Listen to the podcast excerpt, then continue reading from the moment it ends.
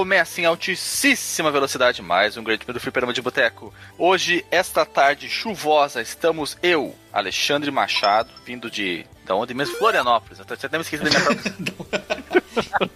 junto com mais dois integrantes. Então, hoje é um dia de um dia diferenciado. Então vamos, vamos começar de uma, também de uma forma diferenciada, que parece que todas as vezes que eu rosteio é dessa forma que acontece, chamando ele lá do extremo norte do país, Marcondes de Melo. Fala, Marconde. Opa, cara, é nóis. E, poxa vida, cara, eu queria realmente falar hoje dos gordos do Minnesota, lendas da piscina. lendas da piscina, cara. É, o tradução. O Legends. Lenda da piscina. Uma boa história de, de filme de anos 80 sobre estudantes que vão passar as férias em Palm Springs, né? Exato. estudantes obesos. De Minnesota que vão, que vão passar as férias em Palm Springs. É, todos com muito, muito protetor e, solar na cara. E depois de aprontar altas aventuras, viram, viram lendas da, da piscina, né? Eles eram parte de um time estudantil de nado sincronizado. Não, não vamos nem falar do que, que Não vamos nem explicar essa desgraça aí. É, vamos vamos é, ver. Não, não, não, vamos deixa, jogar pra deixa, cima deixa e vamos ver se, se esse podcast aqui vai sair antes ou depois da referência, né? Pode ser aí é, um prequel, ver, né? um sequel, uma Mas pre quem é essa voz que se meteu aí no, no, no chamamento do Marcos Melo? Se ah, identifique, ah, é, voz. Né? Ah, é alguém que não, não consegue ouvir um assunto polêmico sem se intrometer, né, cara? não consegue sou, escorregar do facho. Sou eu, DJ Delagostin, né? Então, tamo aí. Eu quero, eu quero Grande ver. DJ, também conhecido como outro Renato. Ou como o host que não se apresenta, né? é, o host que não se apresenta. Eu sou o host misterioso. o host mascarado. Eu quero ver se esse programa hoje, se ele vai ficar. Programa muito velho. Podcast de programa. Eu quero ver se esse episódio ele vai, ele vai ser PG-13 ou ele vai, vai ter aí cutscenes que é só para maiores, né? Que nem o outro, ele tá, ficou no, ali no, no limite. No limiar. No threshold. No limiar. Threshold. Pois é, então, gente amiga, a ideia não era gravar desse assunto que nós estamos gravando hoje. Mas por falta de quórum, então a gente decidiu não queimar aquela pauta. Aquele cartucho era um cartucho muito bom. Não dá para gastar em, em qualquer vagabundagem, né? Então, vamos esperar mais pessoas se aventurarem conosco nesse tema. Então a gente decidiu fazer aqui um freestyle, jogar um gol a gol, né? Poucos integrantes para não perder a ida até o campo, né? Faz um gol a gol e se diverte dessa maneira. Então o assunto que nós escolhemos para falar hoje é um que nós já havíamos tratado há um tempo atrás, já tá faz bastante tempo, hein, eu acredito, que são as cutscenes marcantes. Marcos Melo, tu que tá aí sabedouro, tava vendo a, o conteúdo da gravação passada, acho que foi até o DJ, desculpa DJ. Quais foram as cutscenes mencionadas no programa anterior e qual foi o número do programa? Muito bem, tô com a informação aqui, é o programa 145, as CGs marcantes dos games. Lá nós falamos de... 145. 145. Ah, esse foi a vida passada já, né? Nossa Eu... senhora, esse aqui é o programa número 300 e... É, 300 e vai, né? Eu não nem 300 sei e... foi o último. É, acho que é 320 essa gravação aqui, alguma coisa assim. Se, se dobrar a meta, não alcança a meta, pra ter uma ideia. De fato, de fato. Do, dobrou, triplicou a meta já. Nós tivemos lá naquele primórdio programa a introdução do Sonic 3D Blast pro Mega, aquela coisa maravilhosa que comeu metade do cartucho e os caras não tiveram tempo de terminar o jogo, ficou aquela coisinha, né? Que ninguém, quase ninguém que eu conheço gosta do, do jogo. Aliás, fica 3D, a dica. O 3D Blast é, é, é doído, cara. É doído. Vá atrás da edição de o Director's Cut lá, que o cara que, que programou esse jogo jogo, ele tem um canal no YouTube, ele lançou uma versão atualizada do jogo. Interessante, interessante. Tivemos o Mano, banho do, do Parasite Eve. É, não, muito bacana, muito bacana. Tivemos o banho do Parasite Eve 2, que é a gurizada, água né? muito, Quem... muito bonita aquela água. É, li... Mande aí um comentário, você que gravou no, no VHS essa cena aí pra, pra rever quando os pais não estão em casa. Tivemos introdução do Sonic Colors no Wii. A introdução do Tekken 2, muito bacana, do Play 1, né? Porque tinha, tinha uma introdução que tinha no arcade também, mas essa aqui era, era a introdução mais longa que só tinha no, no Play 1 todas as CGs, olha, esse aqui foi longe, todas as CGs do Castlevania, né, do Sanfoneiro da Noite, também do Play 1. A introdução Nossa, esse, do... esse aí é pouco amante da série, hein? Ou no meu caso, do, do, do, celular, né, DJ? Do, do, celular, claro, né? Que é a melhor versão sempre. Do, e, e, não é do Android, é aquela da verdade que saiu pro, pros Java lá, né? Nossa senhora, não. Não, não na época que era, que era tudo em Java lá, aquela, aquela maravilha. Daquela época eu baixava os jar lá de sites meio é, suspeitos aí. Procedência duvidosa. Procedência duvidosa. Introdução do Pandemônio, essa aqui também o Dr. Marcos Melo adora. Marcou, marcou o Dr. Marcos de uma forma pendular. Exato. Exatamente. Vale dizer que a introdução do Pandemonium japonês era diferente porque era em anime, né? Era uhum. a localização lá, ela é, os personagens eram diferentes, né? Acho que até era o nome não era Pandemonium, né? Era Magical Jumpers, alguma coisa assim. Né? Magical Hoppers. Magical Hoppers, é. Hopper, Jumper também. Final dos Orcs no Warcraft 3. Olha aí, esse aí não, não, não me lembro, não me lembro. E a introdução do Jack Chan Stunt Master. Belo joguinho de, de beat'em ups lá do Play 1. E foi é, isso. Vou fazer aqui, ó, uma declaração em negrito ainda. Outro um Renato. Bold statement. Um bold statement. Teria o jogo de Jack Chan o único jogo de porradaria de rua 3D que funciona? Veja Olha bem, é, daí vai depender da, do pessoal, né? Eu, eu não tenho grandes lembranças de jogos de porradaria 3D que funcionavam muito bem, assim. Fighting Force, nunca jogou Fighting Force, cara? Fighting Force não era ruim, não. Acho que até. Eu tenho até uma, uma, uma, uma, lembrança muito tênue, incipiente, incolor e inodora do Fighting Force. Até uhum. preciso rejogá-lo para ver se se sustenta essa. Hum. Bem, não, não tem o que sustentar porque eu não me lembro, né? Tem que ver se, se o jogo, na sua jogabilitância tridimensionalizada, ele é bom ou não. Mas do Jack Chan, uma do Jack Chan é bom sim. Mas agora é o momento da redenção aqui do, do Alexandre. Um joguinho chamado Die Hard Arcade, cara. Uhum. Que, qual é o teu parecer? Die Hard Arcade, cara, ele é um jogo que você precisa ter um pouco de alegria nos dedos, algo que não é conferido a mim. Geneticamente eu tenho essa falha. Então, é, é daqueles jogos que se você souber jogar com as mecânicas, ele se torna divertido, senão você dá uma, tem um pouco de sofrência. O Die Hard Arcade, já, já trazendo aqui, porque provavelmente ele não vai aparecer aqui tão cedo, mas é um daqueles jogos que tem arma de fogo, bazuca e coisa, mas um tiro de bazuca tira a mesma coisa que um soco. É muito, é muito engraçado, né? Puta, né? A, a revólver, a, a faca e a, e a porrada no bare knuckle, né, com as mãos nuas, é a mesma coisa. Uhum, uhum, já fazendo referência a outro joguinho aí de beat'em up, né? Bare Nuclear. Ah, outro jogo de, de beat'em up muito bom que nós gravamos aqui, que recebeu o relançamento aqui pela Nintendo, é o, o nosso querido Rush Beat, né? Muito querido por pois nós é. e por toda a comunidade gamer. Pô. Oh. Rush tá Beat. marcando presença aí no Switch Online. Bem, estão todos apresentados e representados, então eu vou pra vinheta pra gente começar a falação.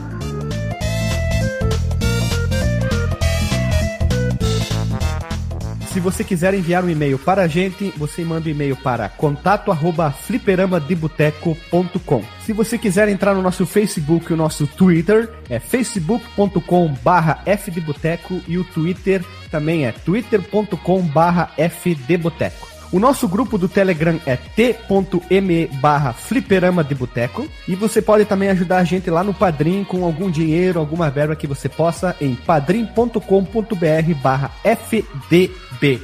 E roda a vinheta.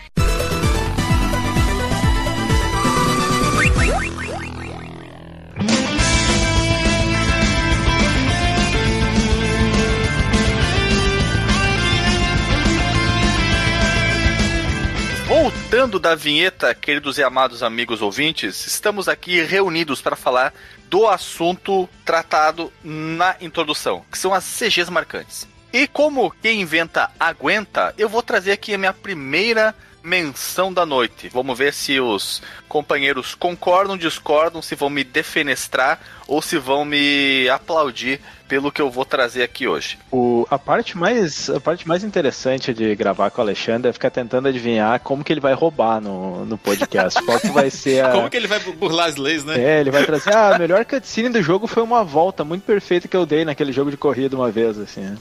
o replay ficou ótimo. o replay foi o replay da minha corrida que ficou maravilhoso. Eu gravei ele no VHS aqui pra ver de vez em quando. Imagina que massa que seria, né, cara? Mas olha aí, ó, mais ou menos você acertou a temática. A temática é jogo de altinho, jogo de corrida de carro. E a CG que eu vou trazer aqui marcante é a apresentação do Gran Turismo, cara. Aquele Olha. joguinho que marcou o nosso coração de adoradores de altinhos, de joguinhos de corrida, que mostrou várias cenas muito bonitas, muito plásticas e com um gráfico bastante avançado para sua época, um marcante, um divisor de águas na história do PlayStation em relação a, a gráficos, que só seria superado depois pelo próprio Gran Turismo 2, que fazia chover naquele, naquele hardware fraco, limitado, mas muito bem aproveitado pelos desenvolvedores, que foi o, o PlayStation. Aliás, o PlayStation é o exemplo de uma coisa uma coisa com limitações, mas que muito bem aproveitado, né? Era, ele era fraquinho, mas mesmo assim ele mostrava que veio. Era uma loucura o PlayStation realmente. Um excelente console, grandes saudades. Nunca eu tive, mas joguei muito, vi muito ser jogado na locadora, isso que é importante. Mas aí, voltando ao Gran Turismo, mostrava carros conhecidos pelo, pelo pessoal que gostava da, da cultura do automobilismo e era muito bem feita a física, respeitando a realidade, a, as a luz muito bem colocada, o gráfico bem renderizado, bem bonito, músicas marcantes, a, a Moon Over the Castle, que é a música tema do Gran Turismo, pistas icônicas, as pistas do Gran Turismo são muito bem desenhadas. Eu não me lembro se no primeiro Gran Turismo tinha a pista de Tóquio, ela só foi aparecer no Gran Turismo 3, que você corre na cidade. Eu até acredito que tenha aparecido no Gran Turismo 3 somente, do 3 em diante, que tem a rota 246, se não me engano. Depois em Tóquio passou a ter aqueles ah, um trajeto de, de ruas do, do trajeto normal de, de, de tráfego de carros, que eu não consigo me lembrar, é Inner, Inner alguma coisa, Alter alguma coisa, não consigo me lembrar direito agora. Mas o fato é que é, é Gran Turismo 1 do primeiro PlayStation. Essa cutscene me marcou demais, me fez vontade de jogar o joguinho. E vocês ficaram com vontade também ou não? Quando eu joguei o primeiro é, Gran Turismo, já foi depois de ter jogado o segundo Gran Turismo, por incrível que pareça. Isso? Porque, é, porque eu tinha um CD de demo que tinha o primeiro Gran Turismo lá. Eu joguei muito, tipo aquela High Speed Ring, com certeza vocês lembram que é a, Isso, isso. talvez a pista mais conhecida do, do jogo, da, da série, né? E aí, um tempo depois, eu consegui o, o duplo lá, né? Do Gran Turismo 2, que me marcou muito mais, assim, inclusive a própria introdução, a musiquinha da introdução e tal. Mas a do primeiro é muito boa, cara. Tempo depois, eu já tava no meu segundo Play 1, eu acabei co- conseguindo um CDzinho do, do Gran Turismo 1 e eu gostava bastante dele também. Mas, assim, acabou que o, a a- a- as cutscenes do 2, o, o jogo em si, marcou bem mais, assim, porque acabei jogando ele primeiro. No 2, inclusive, é muito bom porque tem cutscenes de rally, né? Porque no disco 2 do. Gran Turismo, você joga em pistas de terra. Tem, tem esse modo, sim. Muito, muito bom, inclusive. Recomendado. É, eu DJ vou confessar aqui que o Gran Turismo não era um jogo que eu curtia muito. Assim, eu tentei jogar algumas vezes, mas achei ele técnico demais. Né? Ele não era, ele, ele era um jogo que tentava ali simular bem ah, como é que era dirigir. Não, não era um jogo arcade, né?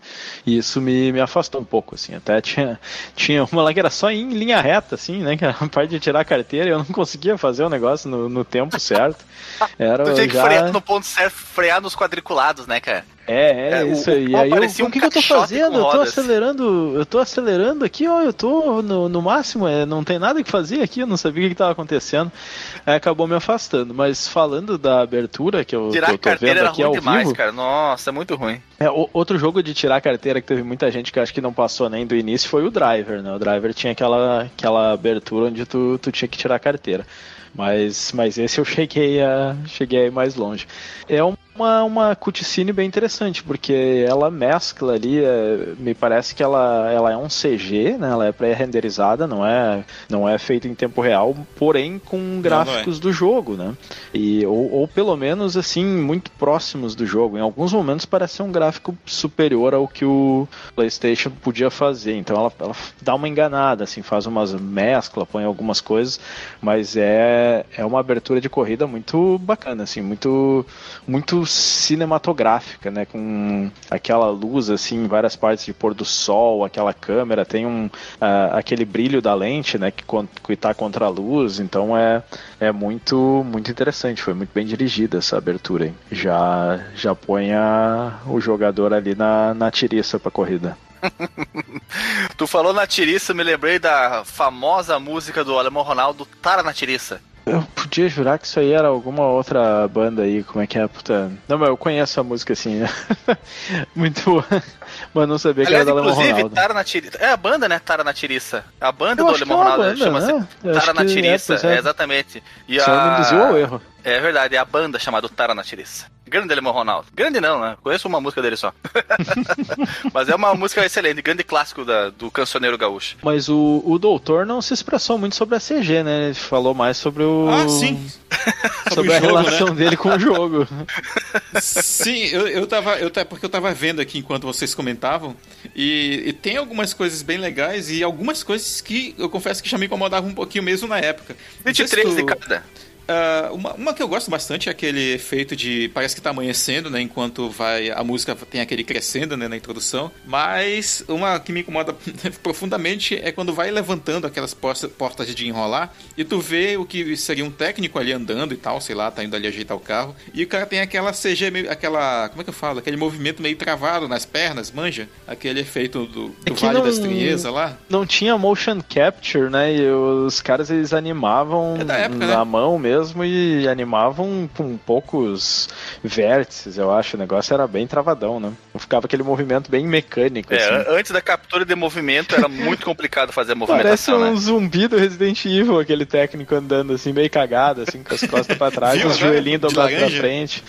uhum. é, o, o, cara tem um sério problema de artrite reumatoide, cara, não consegue caminhar direito, é. vocês não estão entendendo. Sim. É uma coisa assim meio histórica da, da animação e computação gráfica que a gente é muito bom em fazer coisas assim, é, materiais, artificiais, né? Poxa, hoje tu vê um carro renderizado em CG, tu, tu não sabe dizer que é CG, né? Mas aí quando tu vai fazer uma coisa mais orgânica, já, já fica bem mais complicado, né? Ah, não, Sim. é. Ainda mais se for, for se tratar de, de pele ou expressão facial, uhum. é com não tem, o, não tem como enganar o olho, cara. O olho é treinado demais. Sim, sim. Tu falou aí de, de, de computação gráfica. Eu descobri há tempo atrás e que o, as propagandas de carro são todas renderizações. Ah, com certeza. O carro na cidade, sim, a câmera que vai, gira em torno dele. Até, até, até pra entender, né? A câmera vem, gira em torno do carro, faz uns ângulos malucos ali. É tudo CG, cara, e parece de verdade. Parece de verdade. Inclusive o carro, quando tu vai na revenda comprar, lá é tudo computação gráfica. Olha só. ah, eu... O melhor é o doutor, o doutor, o que que eu, o que que eu, o que que eu respondo pra isso? É, cara, que, que link que eu vou fazer disso com o que eu tenho a falar, né? Você falou essa, essa coisa aí tão disruptiva, outro Renato. Eu consigo imaginar o... o jogo agora. O, o, o Dr. Marcos Mello, que nem o de outra volta no meme, assim, né? Olhando pros ladinhos. É. Procurando o sentido da vida pra isso aí. Melhor esse do que o do, o do Renato, né? O do Renato original, né? Entendi, cara. Ele não ai, quer ai. continuar o papo, né, cara? Eu entendi, cara. Só isso. É uma boa. Não quer mesmo. Não quer ofender o cara dizendo que não quer mais conversar, né? Só fala que entendi, uhum. cara. Ou falam um bar, pois é, né? Bar.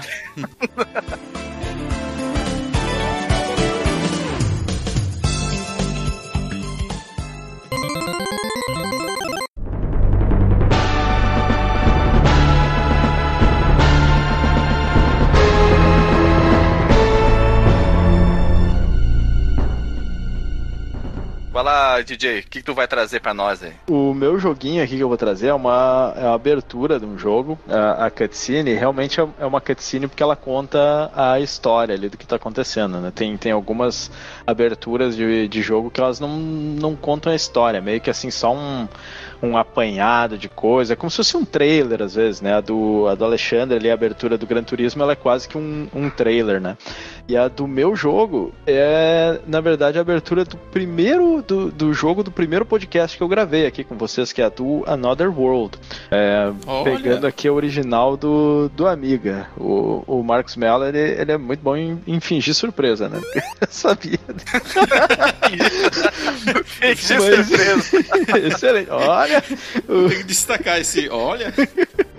Mas por que que eu, eu trouxe, né? Por que, que eu escolhi essa, essa abertura? Ela foi bem marcante para mim, porque é uma das primeiras vezes que eu lembro de ter visto, assim, uma abertura lá na minha infância, que era muito, muito cinema cinematográfica, né? Apesar de que já tinha várias aberturas em jogos 2D, assim, e essa aqui, ela por trás, ela é 2D, mas ela tem esse jeito, esse jeitão meio que de, de 3D, por usar polígonos, né? tudo ser construído com polígonos e por ser por usar também rotoscopia, né, que é aquela técnica de, de tu fazer a animação por cima de uma de algo que foi filmado ele, ele traz um ar de realismo muito bacana, um ar de, de cinematografia e edição, de como é que muda as cenas, assim, muito bacana, né? Tem aquela parte, assim, do, do cara abrindo a lata de, de coca, né? Então aquela coisa bem para deixar, assim, meio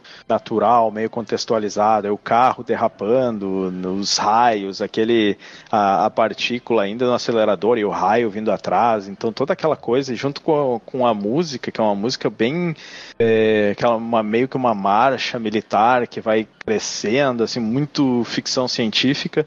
E na época, né, eu, eu vendo aquela abertura num, no meu 386, e era em preto e branco ainda, né, não era nem colorido que eu tinha, eu aquilo me chamou muita atenção. Ela, ela é um, uma abertura muito influente, assim, eu acho que ela é, ela foi um tanto quanto revolucionária na sua época, é por isso que, que eu quis trazer ela. É, muito bem, eu estava vendo aqui, inclusive, quando tu descrevia, e tu falou de ficção científica, vai lembrar um outro fator que tu não comentou aí, que é o letreiro que aparece antes da, da dos vídeos em si, né, da abertura, uhum. que vai subindo mais letras, estilo, no maior estilo, descaradamente, Star Wars, né? Inclusive com aquela inclinaçãozinha. Isso foi introduzido nos consoles, não, não tava lá no original, eu acho que foi uma referência uhum. bem descarada, assim, né, que eles escolheram botar. Sim, mas aí realmente a parte do vídeo em si, eu, ia até te perguntar se ele foi, é, sei lá, uma sequência de imagens de algo pré-renderizado ou é ou, ou, são polígonos rodando em tempo real ali no console?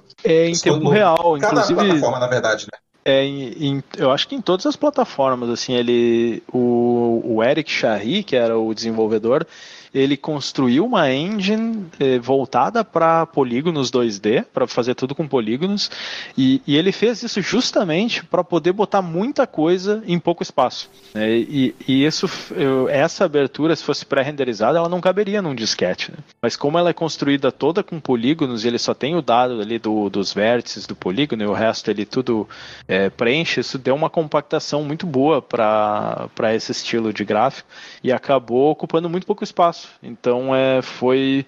É, ele estava fascinado pela ideia de, de, criar tudo com, com polígonos e, de, e ele tinha sido inspirado, acho que tinha, se eu não me engano, era o jogo aquele Dragon's Lair, a versão para PC, eu acho ou, ou a versão para Amiga, alguma versão de computador caseiro, ele ficou fascinado com a ideia de, de, ter aquelas animações, né? Só que eram muitos disquetes.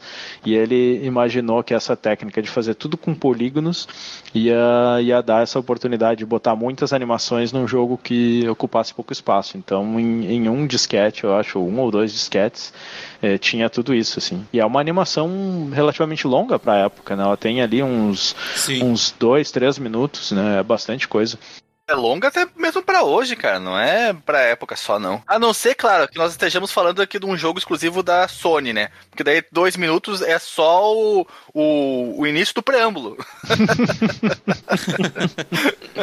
Não, isso, isso aí é porque, como hoje em dia, né, tu põe um jogo no, no teu videogame ali, e aí tu tem que sair para dar uma volta, para ele baixar todas as atualizações que precisa, eles precisam botar uma baita de uma abertura para tu ter a sensação de que o, o tempo que levou para baixar as atualizações não foi tão grande assim. né?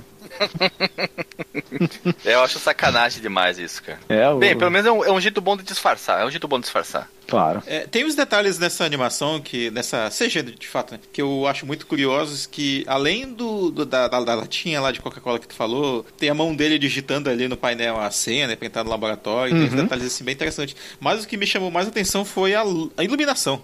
É, que quando ele tá mexendo lá no acelerador de partículas e tal, e tu vê aquela, aquela bolinha de energia passando por um túnel, Uhum. e por onde ela passa ele clareia ali de forma diferente e tal. É, isso foi que me chamou a atenção mesmo na primeira vez que eu joguei o- o jogo. Sim, sim. É, os efeitos, assim, é, é tudo muito, muito bem feito, é incrível, né? Quando- Aquela interface verde, DJ, quando ele tá mexendo lá, como se fosse um computador do, do ano, sei lá, daqui a 100 anos à frente, que é tudo projetado ali na frente dele, né? Aquela coisa meio Vingadores, né? Sim, Só que é tudo é, poligonal, né? No caso. sim. Vingadores, Marco Melo. Minority Report, cara.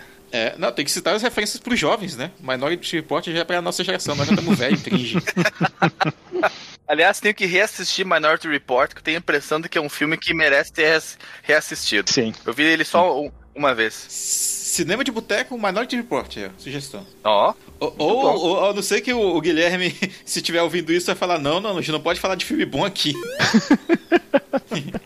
Que isso, falamos de Mortal Kombat, baita filme. Mortal É. Kombat, mas falamos do, do Armadura de Deus, Goonies. falamos de va- os The Goonies. É Os The Goonies, hein? Só verdade, filmão. verdade, verdade. Os The Goonies, né? Vou falar direito, gente. Eu lembro de ter jogado o Another World muito pouco, cara. Muito pouco. Lembro da CG, realmente ela é, é- a abertura é impressionante. Eu na época fiquei. Eu já conhecia as animações em Flash na época. Eu joguei lá perto do ano 2000. Então eu já tinha conhecimento dos jogos em Flash. E eu lembro que eu fiquei pensando que parecia um- uma animação em Flash. Então eu, eu, eu fiquei. Não foi tão impactante, é até meio contraditório falar isso agora, mas não foi tão impactante assim por eu já conhecer alguma coisa parecida com aquilo. Uhum. Mas eu não, não me ligava no quão grandioso era o feito na plataforma em que ele estava sendo executado, que no caso era o Mega Drive.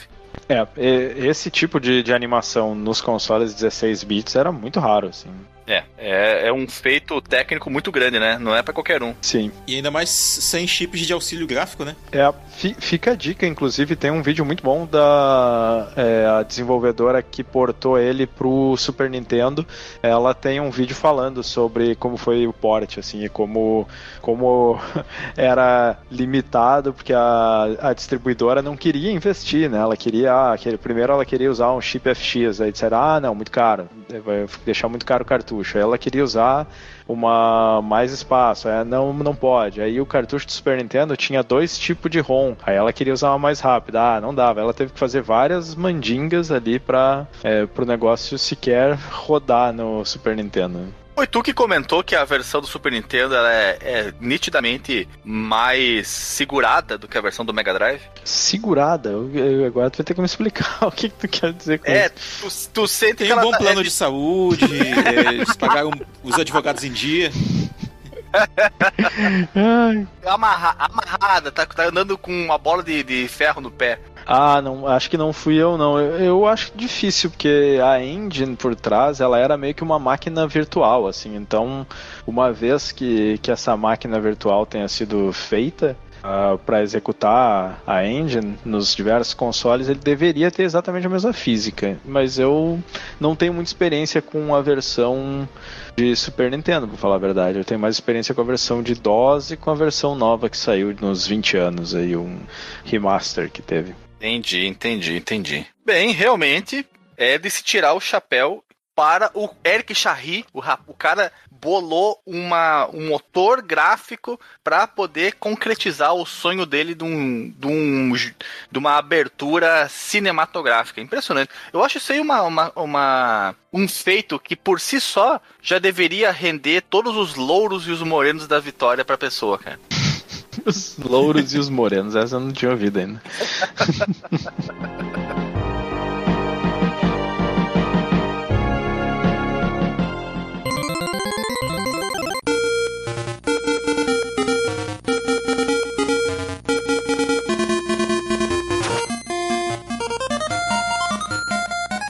passar então agora pro Dr. Marcos Melo ele finalmente falar sobre o, o, a animação, o videozinho, o filminho que tanto chamou a atenção dele quando era Piazote lá no Amazonas. Muito bem, cara. A primeira escolha aqui da, dessa rodada vai ser, veja vocês, a cutscene de abertura do The Legend of Zelda Link's Awakening, que eu achei muito curioso quando eu vi a primeira vez, que eles não usam, tipo, nada além do que o cartuchinho ali do Game Boy podia fazer. Inclusive, vocês podem ver as duas versões, né? Que tem a versão original, né? E tem a versão DX, que saiu pro Game Boy Color, do DX, né? Uhum. É, e é uma, é uma ceninha curta até, né? Ao contrário da, da abertura do Out of the World barra Another World.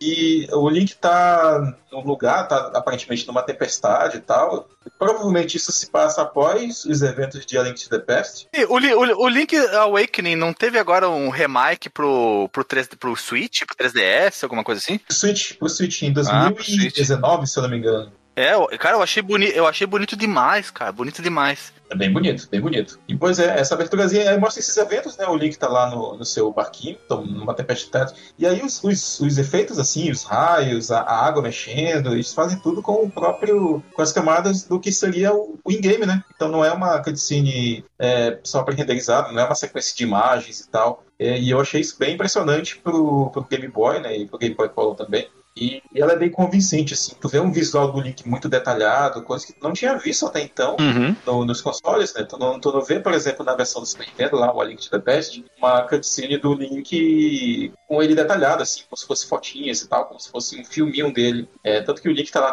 tá sempre com cabelo rosa. E aqui não, tem uma, uma parada que te imerge, assim, com tudo que imerge, eu quase ponto de te afundar junto com o Link ali na, na tempestade. E aí ele passa depois pra pra uma cenazinha que tu vê a. Acho que é Marin o nome da personagem. Não, Marin é do Cavaleiro Zodíaco. Eu tinha pensado exatamente a mesma coisa. que encontra ele jogado lá na praia, né? E tal, que, que uhum. aí vai começar e aparece o título do jogo. Eu acho muito, muito legal essa cutscenezinha do, desse Zelda. Sensacional, Marcondes. Eu tô vendo aqui e eu tô embasbacado com os efeitos de paralax, raios Sim. e trovões e o barco aqui no meio do oceano bravio, ventos sibilantes, Marcos Melo. Tu consegue escutar os ventos? São sibilantes. E aí acontece ali o, o problema do naufrágio e a, e a moça vinha e resgata ele também numa praia muito bem construída, muito bem desenhada as ondas do mar e os seus coqueiros lá ao fundo sombreados. É, é um como é que eu vou dizer assim, comparado com, com filmes em preto e branco, a fotografia é tão bonita quanto, Marcos. Excelente você ter trazido essa abertura, porque é bonita demais. Parabéns. Muito obrigado. Mas aí, esse jogo, ele é até de. um pouco antigo, né? Comparado assim, sei lá, com o Ocarina e tal. A versão original dele é de 1993, cara. E o A Link to the Past é de 91, né? Então, tipo, dois anos de diferença só e tu já vê um, um avanço gráfico impressionante pra uma máquina que era menos poderosa do que o próprio Super Nintendo, né? no caso do Game Boy. É, eu acho muito bacana ver esses jogos que já são mais assim pro pro final da, da geração daquele console. Até na verdade o, o Game Boy ele teve uma vida bem longa, né? E aqui eu, eu acho que, se eu não me engano, o Game Boy ele foi lançado ali pelos anos 90, no né? início dos anos 90, eu acho, né? Então esse aqui. 89, né? É, é por aí, acho que era. É, deve ser ali por, por 89, assim. É, junto com o, o, Tetris e na mesma época também o Super Mario Land que nós gravamos é, recentemente. Aí. Então esse aqui ele saiu quando o Game Boy ele já tinha 4 anos, né? É, na final não, não é bem o final da vida dele, mas já tem uma certa maturidade ali. E os efeitos são muito bacanas. O efeito da, do mar, das ondas, porque se, se tu for ver, parece que tem duas, ou tem, parece que tem várias camadas aqui, que é mais do que do que tu esperaria de um console de 8 bits, assim. E, e ele dá um efeito de ondulação muito bacana. O efeito de paralaxe ali, que nem o, o Alexandre comentou, tá, tá muito bacana. E a animação das ondas do mar quando chega na praia também tá, tá muito bacana. E ele tem, ele tem, é incrível como eles fazem é, narrativa com tão pouca coisa, né? Simplesmente a animação Sim. da menininha chegando, ela tá andando pro lado, aí ela para, aí ela começa a andar rápido, ela começa a andar mais devagar e vai andando aos pouquinhos até chegar nele. E, e assim, é, é, tão pouco, sabe? Para contar uma, uma história, ah, ela viu alguma coisa, aí ela foi correndo, aí ela não sabia o que, que era, então ela foi com mais cuidado. E, e eu gosto dessa coisa de ele vai vindo, é, dando essa a câmera vem vindo na lateral, aí chega neles, e aí ela vai subindo, tu vê só a pontinha do, do ovo lá em cima na montanha, aí ela vai subindo, para e pá, aparece o título. Assim, eu acho muito bacana quando o título do jogo tá meio que integrado na, na cutscene. Que nem a do, Sim, do Mega Man, né? Mega Man 2, que tem aquela coisa que vai subindo, aí tá ele lá com os cabelos esvoaçantes em cima do prédio, e pá, dá o, o título lá. Ou como tu veria em outros jogos é, bem mais elaborados já na época do Play 1, é, sei lá, a abertura do Final Fantasy VII, por exemplo, né? Só que lá é, uma, é pré-renderizado, né? Tu vê, sei lá, o, a, a, câmera subindo, o trem chegando, e aí vem o título, Final Fantasy VII e tal. Aí a câmera se adapta de novo pra, pra introduzir a jogabilidade, né? Uhum. É, é algo mais ou menos parecido e até bem cinematográfico até, né? Uma coisa bem de filme mesmo, né? Sim. Muito bom, muito bom, Marcos Melo. Olha, gostei muito da, da, de você ter trazido isso. Não me. Nunca joguei nenhum Zelda a, a esse ponto. Joguei, um, joguei o primeiro só, mas foi. Não, nem me lembro se o primeiro lá do Nintendinho tem abertura ou não. Mas foi a minha única entrada no mundo de Zelda. Depois disso, não teve mais nada. Ah, é, acho que foi na época do canal ainda, né? Do, do, canal do Fliperama. Isso, exatamente, que eu gravei lá com o Guilherme o desafio, ver até onde que eu iria. Até que, é, até que fui longe, cara. Acho que foi, fui até a primeira dungeon, se eu não me engano. Isso, isso.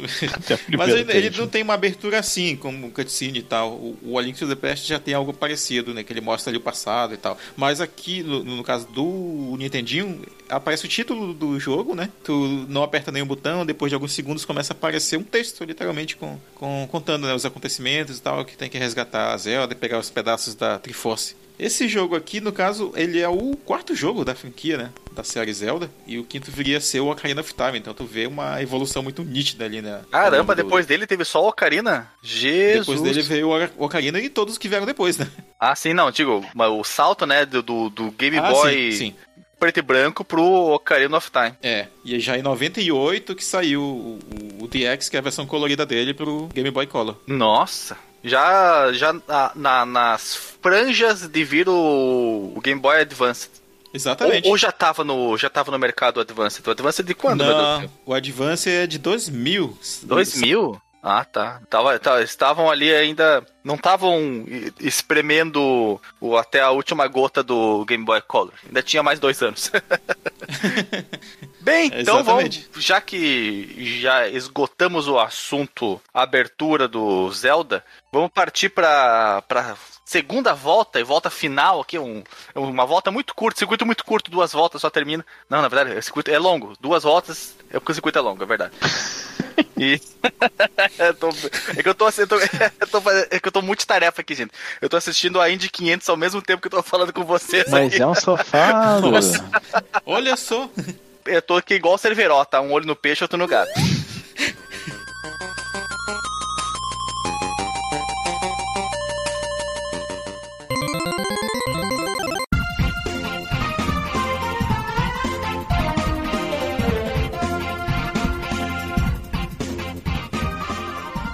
Vamos partir então para mim de novo, para trazer uma abertura que também é feita em desenhos, assim como trouxe o DJ, que é a abertura de um grande jogo de luta, de um grande desenho que está no coração de todos nós, de um grande console que está no coração de alguns, não digo de todos, que é o Yu Yu Hakusho de Sega Saturno, o jogo de luta do Yu Yu Hakusho. Por que, que é tão legal a, essa cutscene, a abertura do jogo? Porque Então aí, é... no meio de tudo. Alexandre, tem um Ah. jogo do Yu Yu Hakusho pra Sega Saturno de luta? Tem, cara, saiu só no Japão. Vai descrevendo que eu vou procurar isso agora. Ah, tu pode assistir aí enquanto eu falo. E qual que é a graça da abertura do jogo do Yu Yu Hakusho? Porque é o próprio desenho. São, eu não sei se são cenas inéditas feitas para a própria abertura do jogo ou se são trechos, vários trechos reunidos para fazer a abertura do jogo. Mas o fato é que como esse desenho marcou muito para mim, era um desenho que assistia sempre junto com os Cavaleiros do Zodíaco. Então, obviamente que ele ficou marcado na minha retina e a abertura do jogo traz toda essa carga emocional que o desenho em si também traz pra mim. Afora o fato de que o jogo de luta é um jogo legal, mas eu como não tenho alegria nos dedos, eu não sei dar especial, não sei vencer luta, eu perco, perco quase sempre. E uma coisa legal da dinâmica de- desse jogo Tu tem certeza que é do Sega Saturn, não é o do 3DO? Ah, Ou do Mega Drive? É verdade, é do 3DO, Eu desculpa, gente. Por que que eu, eu coloquei aqui Saturno na pauta, mas não é, é do 3DO. Peço perdão pelo vacilo, gente. É do 3DO. Mas tudo que eu falei antes tá certo, tá? Tá no coração, o, jogo, o desenho tá no coração do- dos verdadeiros amantes das animações, o console tá no coração de alguns. Nada disso mudou, não. Pega só um, um trecho de tudo que tu falou antes e troca Sega Saturn por 3DO. Vai ficar bem mecânico assim, sabe? Exatamente. Que é o Yu Yu Hakusho de 3DO, o jogo de luta do Yu Yu Hakusho. Mas então, o... é isso, cara. A animação é... é legal porque é do desenho que é legal. É, eu tô olhando aqui, eu não sei dizer se essa é uma animação original ou meio a meio aqui, porque eu não lembro de ter visto muitas dessas cenas. Pela qualidade da animação, não deve ser parte do. Boa, muito do que aparece aqui não deve ser parte do anime, mas parte de aberturas e coisas assim de anime, porque a- as aberturas, eles normalmente, e encerramento, eles normalmente têm uma qualidade bem maior, assim, porque vai aparecer várias vezes, né? A gente sabe que anime na, o anime em si eles costumam economizar um pouco mais na, na animação e a qualidade está muito boa aqui. Talvez tenha sido muita coisa aqui exclusiva. Eu não, não lembro assim de ter visto muita coisa, mas é bem bacana. né? O- claro, o Alexandre deu a roubadinha dele, né? Que ele trouxe um, algo aqui que não é um material tradicionalmente no- é, pode até ter sido o original do a, a abertura aqui, mas é, é, é, é licenciado, né? Vamos dizer. Ah, mas isso não, não caracteriza roubo, não, cara. Isso não caracteriza É, roubo. Aí, aí tu tá querendo. Tu que tá querendo usar o meu É o- passado o um senhor- tanto obscuro pra macular todos o, o, o que eu faço É, depois. só que o senhor ele gosta de viver ali no, no limite, vamos dizer, né? De, de explorar os limites das, das regras aqui.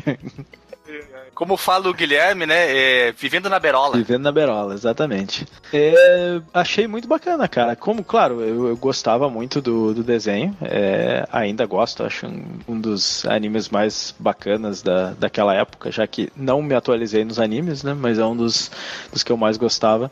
E é uma abertura mu- muito competente, né? Parece assim uma realmente uma abertura de anime, tudo animação muito bem feita, né? To- aparece diversos personagens aqui.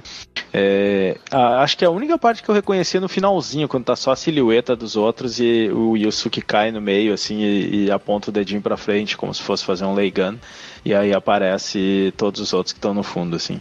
Ahn, Peraí, peraí. Quando ele fala Ray Gun, ele tá falando. tentando falar Ray Gun é em bem japonês? possível. É essa a ideia. Meu Deus do céu, isso só, só se abateu sobre mim agora. Explodiu a cabeça. É, tanto que tu tem o, o Ray Gun e tem, tem o Shotgun também. Meu Deus do céu, tu vê o- como. Eu, eu, eu tinha aquilo ali como o nome do golpe e é isso, cara. É isso. Pois é, né? que burraldo. Não, é uma adaptação da parada. Que burraldo. Obrigado, Marcos Mello. Obrigado. Eu não sei se não era melhor viver na ignorância agora que eu sei que o cara tá falando uma palavra errada, né? É, é, é tipo quando tu descobre né, o significado do, do, do, nome dos personagens de Dragon Ball também, né? Tem aquela percepção. Nossa, todo mundo com nome baseado em comida, né? É. É uma, uma boa abertura que tô, tô vendo e revendo de novo aqui pela segunda vez. É, parece, como o DJ comentou, meio a meio, né? Tu tem, parece, cenas ali do, do Torneio das Trevas misturadas com mais animações ali específicas para introdução daquele personagem, né? Aquela coisa bem abertura de anime mesmo, né? Tipo, o cara vem, aparece uma sombra, passa uma letra na frente dele, e aí aparece os outros, todo mundo se junta. Aquela cena que o. Parece que o Yusuke tá lutando, tá cansado, aí chega todo mundo para ajudar, aquela coisa bem, bem dramática, né? Ah, uma coisa que eu ia falar em relação ao jogo em si é que quando tu perde, o teu personagem morre, ele vê, vem o próximo da, da tua equipe que tu pode montar. Na verdade, tu monta só com os integrantes do desenho, né? Com os protagonistas. Mas tu escolhe a ordem com que eles vão aparecer na luta conforme um vai sendo derrotado.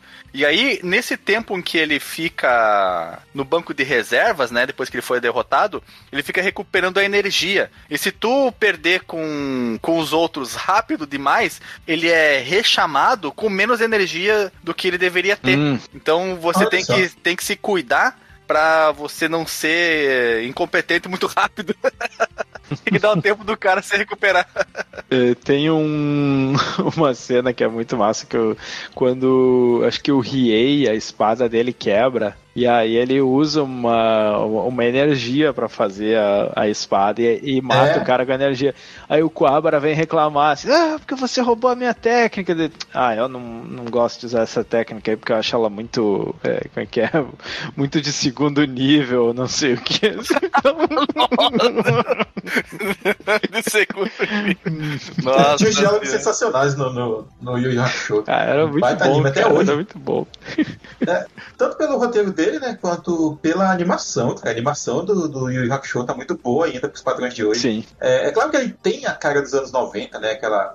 Não, não tem tantas cores e tal, que é uma coisa que eu até gostava, né? Os personagens não parecem que todos eles passaram um olho de peroba no rosto, né? Uhum. Como muitos animes de atuais, né? Mas vale muito a pena ver. É, então tá, minha gente amiga. Tá aí a minha abertura marcante. Entendi, né? É, entendi. entendi. Grande Renato, muito criando, criando bordões, né? Exato. e esse jogo eu só, eu só vim conhecê-lo, cara, quando eu comprei o meu 3DO. Uh, ah, ele não veio junto com ele. Eu comprei o, o Yu Yu algum tempo depois, na época que os jogos eram baratos, tu comprar jogo usado. Agora virou exercício de, de gente rica só. Eu não sei o que, que aconteceu com o mundo. O mundo ficou enlouquecido. E aí então eu coloquei ele para funcionar no videogame, achei sensacional, porque eu ainda jogava na, na minha TV Sony, no cabo S-Vídeo, cara. Imagina, ficava uma loucura, assim, era, uma, era um sonho, sonho que de consumo, rico, cara. naquela época, jogando TV com entrada S-Vídeo, 3DO... Que loucura, rapaz. É, cara, e, e, essa televisão tava na casa do meu sogro, eles não usavam mais. Aí eu tava com um probleminha na imagem, mandei lá pra eletrônica, ficou tunada, cara. Tunada, assim, sensacional. Era uma Trinitron, só que não, não tinha não tinha vídeo componente, era só esse vídeo e, e, e composto. Essa Trinitron é famosa, cara, pela Pesava qualidade. uns 160 quilos uma TV de 21 polegadas, cara. é uma coisa insana, cara. 21, 24, acho que até 24 polegadas, ela era grandinha. Era, era difícil de, de se locomover com ela. Como se como fosse andar pra lá e pra cá. Né? Mas levar e voltar pra da eletrônica foi uma é, mão, cara. Eu... Nossa, botar no carro, tinha que levar em três, cara. Mas valia a pena, valia Quando a pena. estragava, ali, eles vendiam pras empresas de elevador pra usar de contrapeso. é mais barato comprar um lingote de metal, né, cara? Pega uma televisão numa eletrônica que o dono nunca mais foi buscar, né? Essa galera de eletrônica deve ter, sim, o que deve ter de tubão encalhado aí nos depósitos. Nossa, cara. Uso livre. Umas semanas atrás, eu fui numa eletrônica, tava em, em busca do. Não lembro do que, alguma coisa lá pro serviço. E tinha, não tinha espaço para você caminhar, cara. Era só pra. O chão era coberto de televisões. Era uma loucura, cara. Uma loucura completa. É, eu acho que se tu levar uma embora, o cara te dá uns 20 pila. é provável, né, cara? não precisa nem pagar pelo conserto nada, é só pra se desfazer daquele peso ali.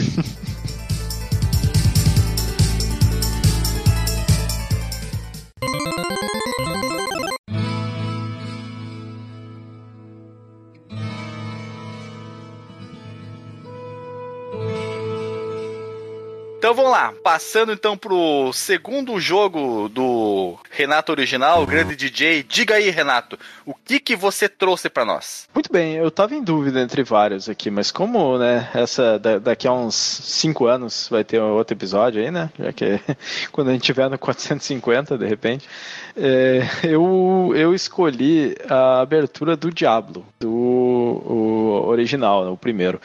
É, por quê? Ela, ela não é no seu todo, ela não tem uma qualidade excepcional. Tu vê assim, a animação dela é bem dura, né? Mas eu Truncada. acho trum, truncadíssima. Mas ela passa junto com, com o áudio ali, uma coisa, uma sensação de, de isolação muito grande. E, e, apesar do, de no todo ela ser meio truncada, ela tem um, um pedaço dela que eu acho que o cara estava inspirado. Ele disse, não, vou gastar meu tempo aqui.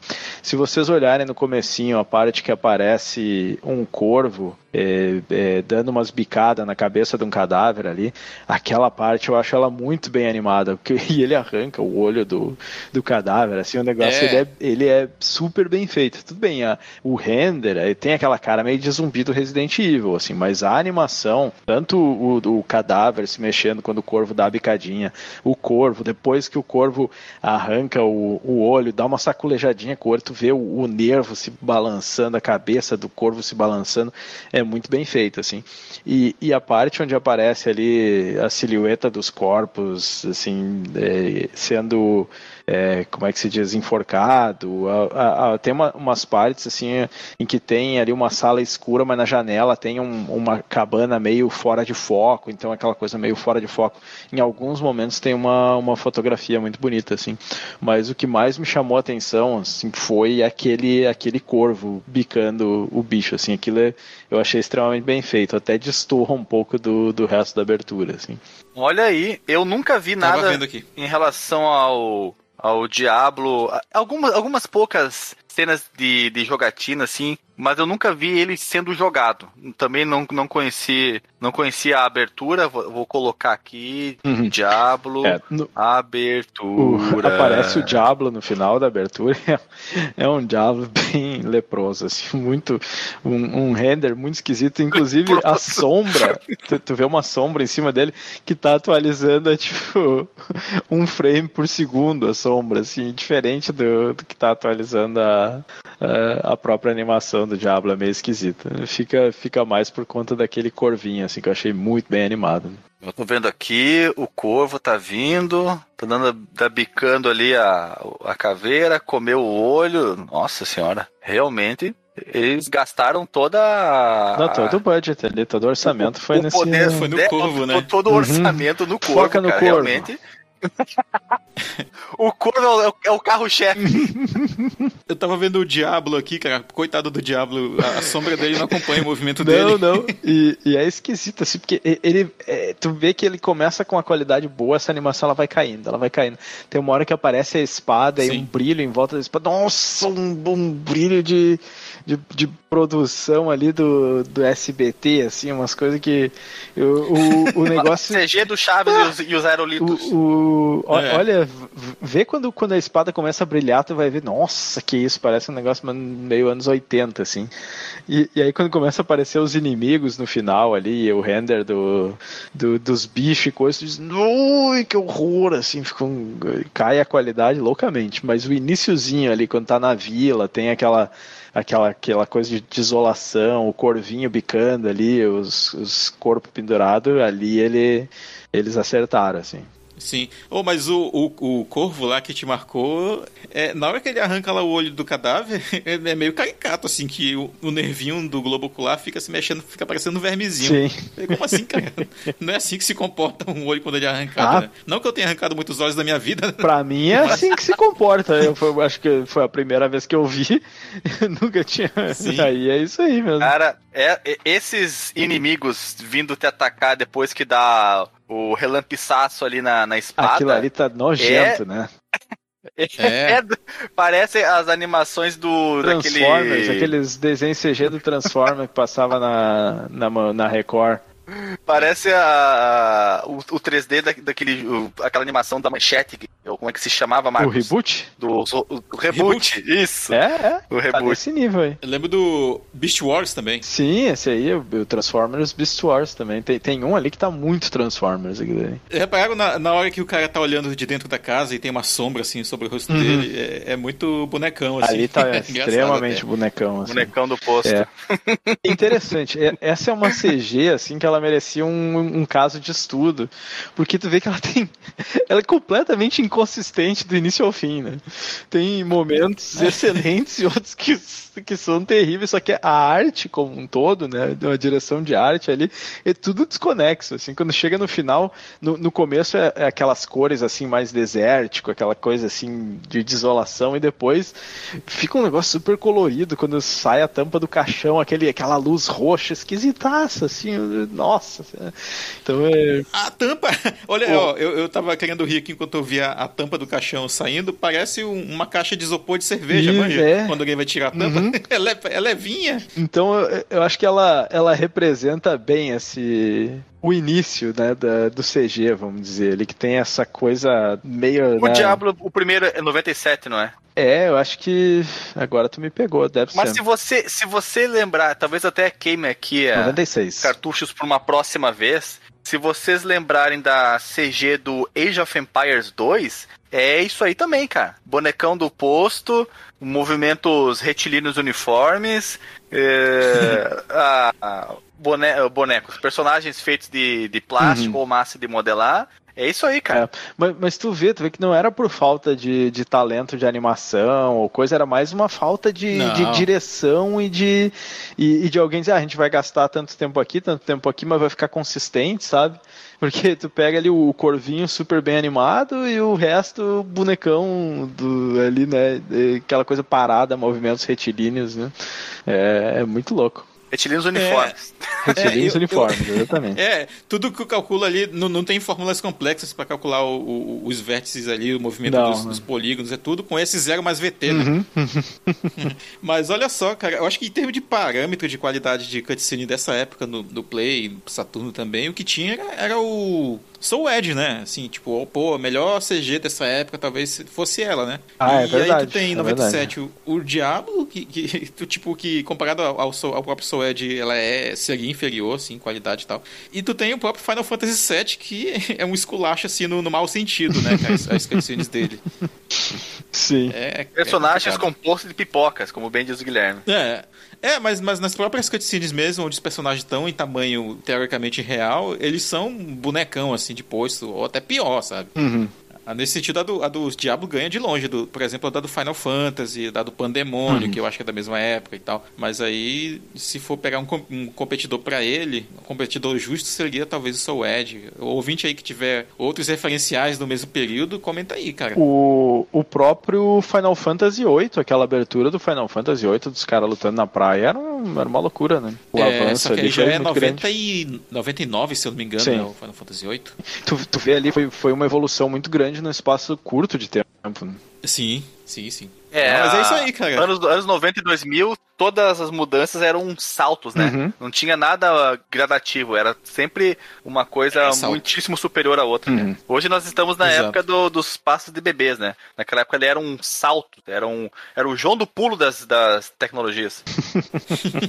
Exato. Olha, o ouvinte que gosta muito de Diablo, que acha que aquela época que era bom, não sei o que, dá uma olhada aí nessa abertura e faça uma análise crítica dessa, dessa cutscene inicial. Que a gente chama de cutscene por, por, por conveniência, né? Mas na verdade seria uma FMV, né? Porque, tipo, a cutscene no sentido literal seria as cenas entre história, as né? sessões de gameplay, né? Isso, isso. É. É, é, seria mais um, um FMV ali. Mas o FMV não é com, com pessoas de verdade, Marcos Mello? Aí seria computação gráfica que você quer dizer. É, mas Full no sentido literal video. de full motion video, né? É um vídeo tocando ali. É. Entendeu, né? Não é, por exemplo, o, sei lá, Resident Evil, né, que tu comentou que poderia ser com atores reais e tal, mas não são cenas feitas com gráficos do jogo, né? Sim. É um, é- são tudo pré-renderizado e tal. É, Ah. é diferente do caso do Link's Awakening, que tu tem elementos do jogo fazendo a, a cena ali, né? Não é um videozinho. Lá não é uma FMV, né? Não tem como dizer que é, né? Entendi, entendi. Claro que se eu tiver errado nessa, nessa, nessa elocubração, aí vocês podem comentar e E citar mais elocubrar detalhes vocês e tal. também. É claro. Vamos todos elocubrar. Elocubrar só é bom quando é feito com outras pessoas. Quando é sozinho é meio, às vezes, meio frustrante. Nossa. e é isso aí, então, gente, amiga. Já fizemos aqui a, a volta das rodadas. Cada um com o doutor, dois jogos. doutor Marcos Mello não teve a sua segunda rodada ainda, não. Ah, meu Deus! O, o- é que o Marcos falou tão efusivamente que eu pensei que fosse o jogo dele. Desculpa, doutor Marcos. Meu Deus. Fala aí, cara. Traz aí o teu joguete, cara. Thank you.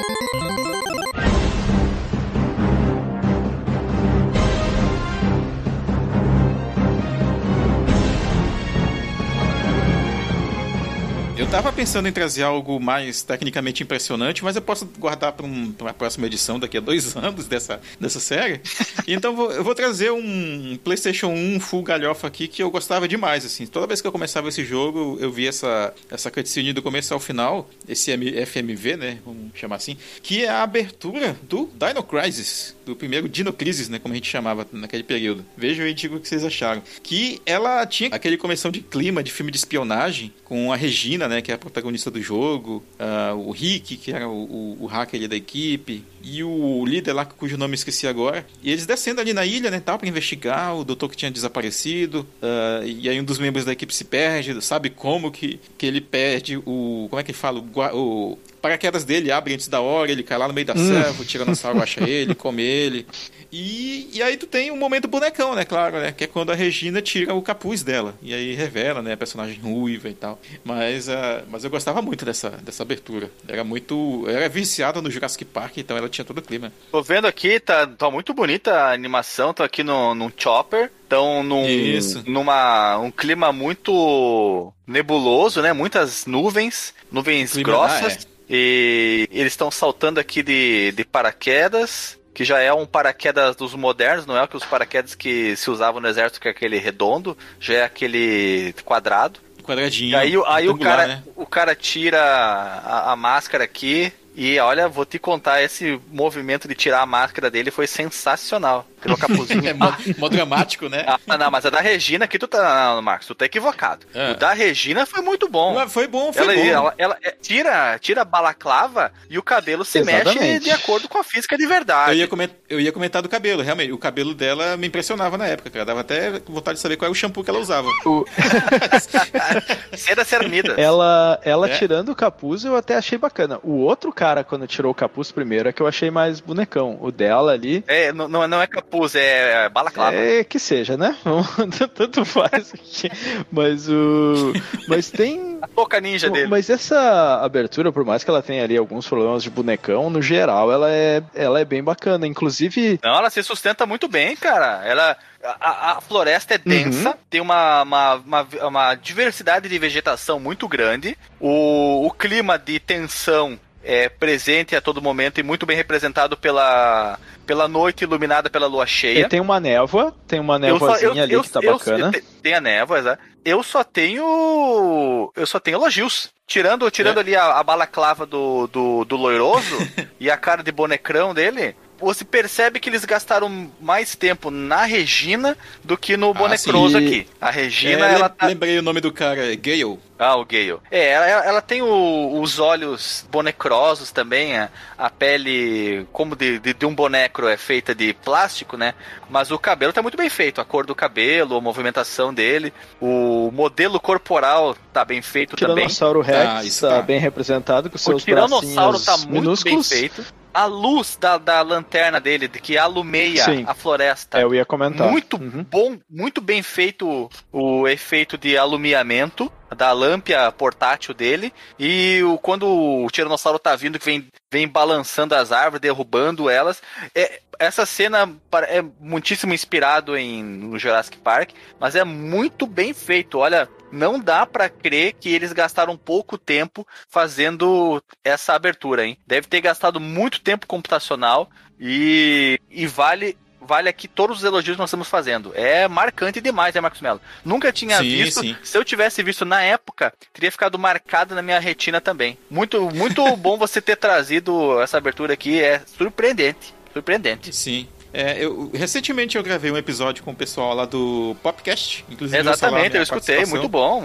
Abrilhantou é. o episódio, representou enormemente o fliperama de boteco. Falamos principalmente do Dino Crisis 1 e do 2. O, alguém comentou lá, eu não sei se foi pro ar, que nessa, nesse primeiro, nessa primeira iteração aí da série, não teve captura de movimento, né? Não teve. Foi tudo na mão essa animação. E aí no segundo que eles já fizeram com captura de movimento. E, e, e pelo fato de não ter havido captura de movimento, e é mais impressionante ainda quando o personagem tá correndo do Tiranossauro. É, que a corrida é boa. Essa parte tá eu, muito e, bem feita. não tem captura de movimento no Tiranossauro, porque o Tiranossauro ele, ele não, não tem mais vivo pra, vo pra, você capturar os movimentos dele. Ah, mas isso aí então... era só pegar o End Circus que ele fazia. não sei o, o, que, que o Andy Serkis fazia nessa, nessa época aí, né? Era 99, é. eu acho, o primeiro Dino Crisis. Mas o, o membro aqui da equipe correndo, a câmera de frente a ele e o Tiranossauro vindo atrás, tá muito bom, cara, muito bom. A, a floresta sofrendo o impacto do, da movimentação dele, quebrando as árvores, eh, deixando os troncos rachados pelo meio do caminho. Eu estou aqui, ó, impressionado.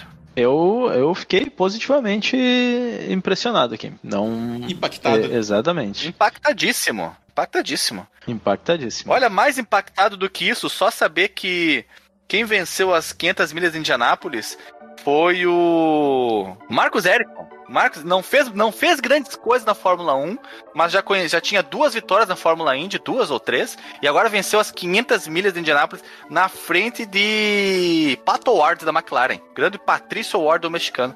Impressionante. Olha, são duas coisas impressionantes hoje, no dia de hoje, Max Mel. Bem, fica, fica ah. o registro ao vivo aí. É, ao vivo do, das coisas que impressionaram o Alexandre em tempo real. É. Ah, e, e tem aqui, vou, vou, colocar aqui o, o, link no Porsche da, da cutscene remasterizada em 4K do Dino Crisis. 60 Olha só. FPS. Pra, ver isso aí depois. Para as pessoas.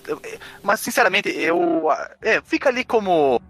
Como comparativo, mas aí quem sabe vai perder a graça, né, de, de ver na resolução original, porque aí os bonecos ficam mais bonecos ainda. Aí complica a vida. Uhum. Mas tudo bem. Bonecos, mas, gostei do, do, verbete. Mas aí, mas fica aí a opção para você que quer ver o original e a versão melhorada por inteligência artificial. E em 4K a Regina tá muito bem também. Tá muito bem. O cabelo tá da Regina bem. tá muito bem feito em 4K. Tá muito bem. É, ah, falando nisso, cara, recentemente vi uma notícia aí de que a Capcom tá interessada em reviver franquias que ela nunca mais é, deu atenção. De repente, Daniel Crisis volta aí Vamos torcer, né? Um, é, esse, esse jogo, acho que ele merecia um remake. Hein? Ele foi muito ousado na sua época em, em não usar os, é, os planos de fundo pré-renderizados ali, né? Mas usar um, um 3D na Verdade. sua grande maioria, o que acabou fazendo com que ele tomasse assim um pênalti visual, né? Porque usar polígono para fazer tudo é complicado. Mas a ideia ali dos, dos dinossauros e tal, acho que ele, ele daria um, um bom remake, assim. Dá um caldo é, para um remake? É, acredito que sim, acredito que sim. É. Como bem falou o Dr. Marcos lá no Popcast, o primeiro é, é uma experiência muito impactante. O segundo tem um outro viés, né? Ele é mais ação do que do que suspense e terror. E o terceiro, ele não existiu, não é? Exatamente. Não existiu. Define bem, cara. Não, não, tem como alguém em sã consciência fazer aquilo, ainda mais tendo o legado dos dois jogos anteriores aí. Ai, ai, ai. Então tá, gente amiga. Agora sim, né? Chegamos no, no final, sim. já demos as duas voltas completas. E podemos encerrar aqui esse cast que foi um tapa-buraco foi um, um, um step, né? Tava, tava indo pra, pra gravação, deu problema e pegaram o step, que foi esse aqui. Mas esses são programas que a galera gosta muito, nós gostamos muito, porque é feito feito na hora, feito sem ensaio, sem pauta, tudo vem da cabeça do pessoal no momento que vai falando. É como fala o pessoal da programação, é tudo just in time. Compilação just in time. Ou é assim popularmente acontece. chamado Na Doida. na Doida. é. Então eu vou chamar aqui os reclames do Plim Plim e já vamos pros Exclimers. E lá vamos nós.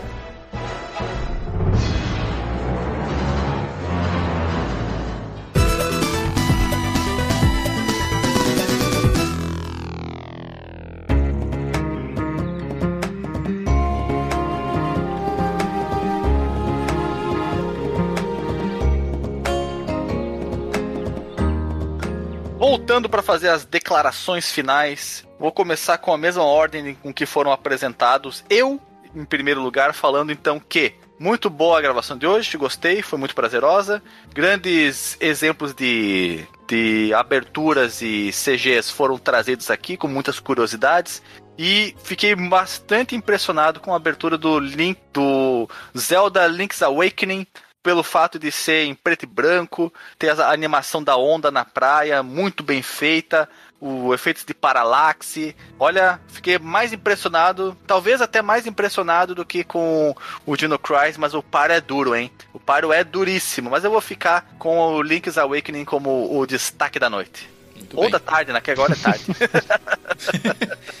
e você, Dr. Marcondes, que foi o primeiro a se apresentar? Segundo, qual Opa. que é o, o seu disclaimer? Tudo bem, cara. É, gostei muito das escolhas que nós trouxemos aqui. Eu acho que a gente tem uma capacidade boa de se desafiar né, e sempre trazer escolhas aí disruptivas. Mas, assim, essa é uma série que eu tava querendo gravar já fazia um tempo, inclusive. Vamos tentar retomar ela outras vezes. Que a gente se surpreende, sabe? A cada, cada uma dessas gravações é, de listão, né? E principalmente quando a gente pega coisas até do passado que a gente pode ter jogado, mas que talvez não deu a devida atenção para um detalhe ou outro. É, por exemplo, sei lá, vai que de repente um de vocês já jogou o Link's Awakening no passado, ou vai- conhecer pelo remake do, do Nintendo Switch agora, e, e falei, caramba, velho, esse jogo aqui ele era muito impressionante pra época dele, né? Ousado e tudo mais, aquilo que tu falou do próprio Dino Crisis. E, e é isso, né? Boas escolhas, quero retomar essa, essa, essa temática outras vezes, né? E ouvintes, deixem aí seus registros sobre é, CGs impressionantes aí, ou no grupo do Telegram, ou nos comentários, onde você quiser aí. É nóis. Grande doutor, é muita eloquência, né, pra uma pessoa só. Podia dividir um pouco de, de toda essa eloquência e elocubra, elocubração com os outros membros que ficam parecendo os coiotes Que nada, cara. durante a gravação. Que nada. É, ah, Quando eu tô editando aqui, eu, eu percebo que eu consigo manter uma linha de raciocínio por mais ou menos um minuto e meio, dois minutos. O Alexandre consegue levar cinco minutos de faixa de áudio sem interrupções, cara. Eu queria eu dar essa tá capacidade de, de- de dissertação. Não tenho, cara, não tenho. Isso aí é... Se vocês perceberem, passarem o filtro do, do Desembromation, vocês vão Dá descobrir 10 que tem muito pouco cerne ali. Mano, isso aí é um. O cerne é muito pequeno, cara, é muito pequeno. Mas e você, Renato, original, DJ, o que, que você tem a dizer sobre o que foi trazido aqui hoje? É, excelente, excelente listão aí, foi muito bacana, apesar de ter sido no supetão, né, o ala louca, como, como dizemos. É, trouxemos umas escolhas bem interessantes ali. Gostaria de parabenizar o Dr. Marcos Mello pela ousadia né, de trazer um- uma abertura ali dos, dos 8 bits, enquanto nós focamos mais ali nos CGs. Eu acho que ficamos, se eu não me engano, a gente ficou tirando, tirando o Link's Awakening, acho que o resto estava tudo ali na era do, do Play 1, né? Mas muito bacana aquela. No 32 bits. É, dos 32 bits. Sendo aquela abertura do, do Link's Awakening.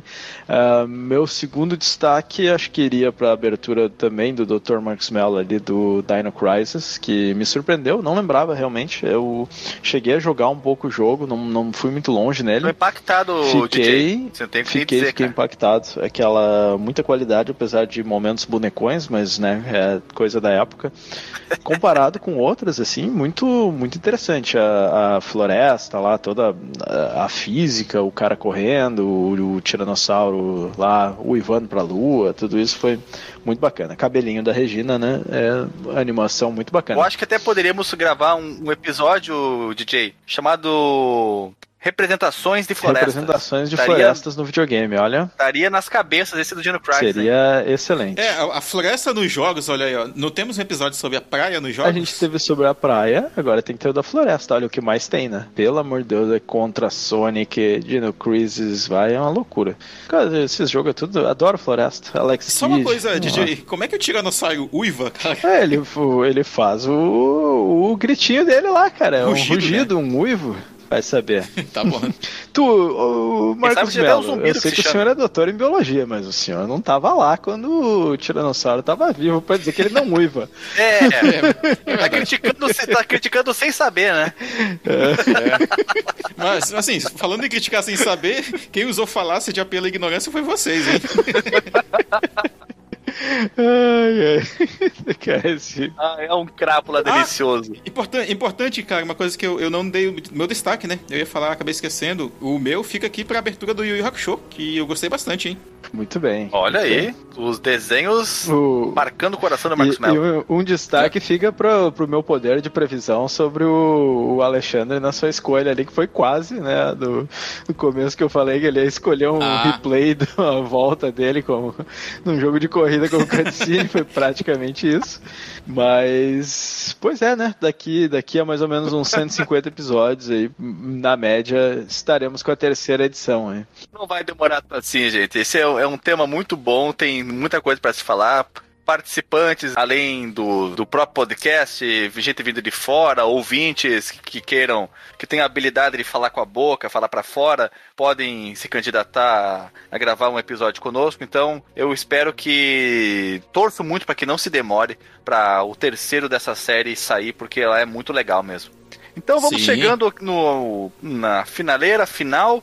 Deixa eu fazer aqui os agradecimentos a, a todos vocês que estão nos ouvindo agora, a todos vocês que irão nos ouvir no futuro, fazendo um agradecimento futuro. E agradecer aqui os meus, os meus caros colegas que deram as caras para a gravação de hoje, Dr. Max Mello, Renato Original DJ. Uma pena que Guilherme não pôde. Uma pena que Guilherme não pôde gravar, ele tava, tava fora de casa, tava na rua, pegando chuva na cabeça, Pegando não cons- chuva, cara. Pegando chuva, chuva forte, segundo ele. E não pôde gravar o episódio. Uma pena que também os convidados que não puderam participar por, por compromissos familiares que apareceram, que se estenderam ou que apareceram de última hora. É, a vida de, de gente com compromisso é assim, né? Cheia de imprevistos. Mas o que importa é que a gente deu o nosso melhor aqui, trouxemos muita informação de qualidade, muita diversão e ousadia. Temos o que nos falta de alegria nos dedos para jogar, às vezes nos sobra em alegria na fala para comentar. É isso aí. Muito bem. É isso aí, gente amada. Um grande abraço a todos e até a próxima. Falou.